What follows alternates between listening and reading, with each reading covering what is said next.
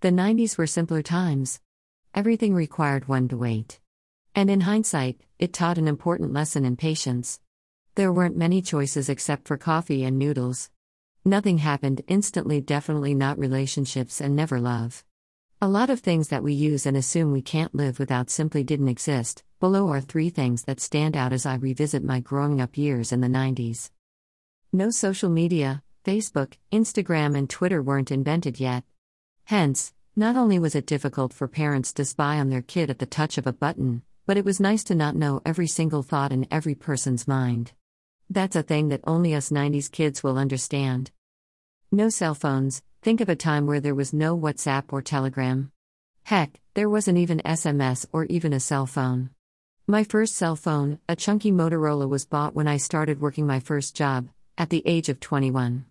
I still don't understand why anyone under the age of 20 needs a phone except for emergencies. No email, it was only in the latter part of the 90s that the internet really penetrated our lives and computers made an entry into homes. Communication with someone in another city or at another location happened via letters. The excitement of an envelope addressed to you had the thrill that one rarely experiences these days. The 90s was a charming decade.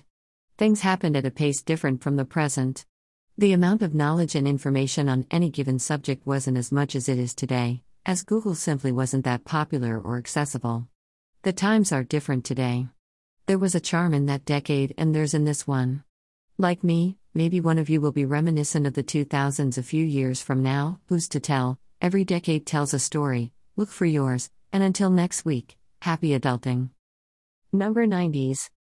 Hashtag charming decade, hashtag a slower pace. Hashtag Google, hashtag popular.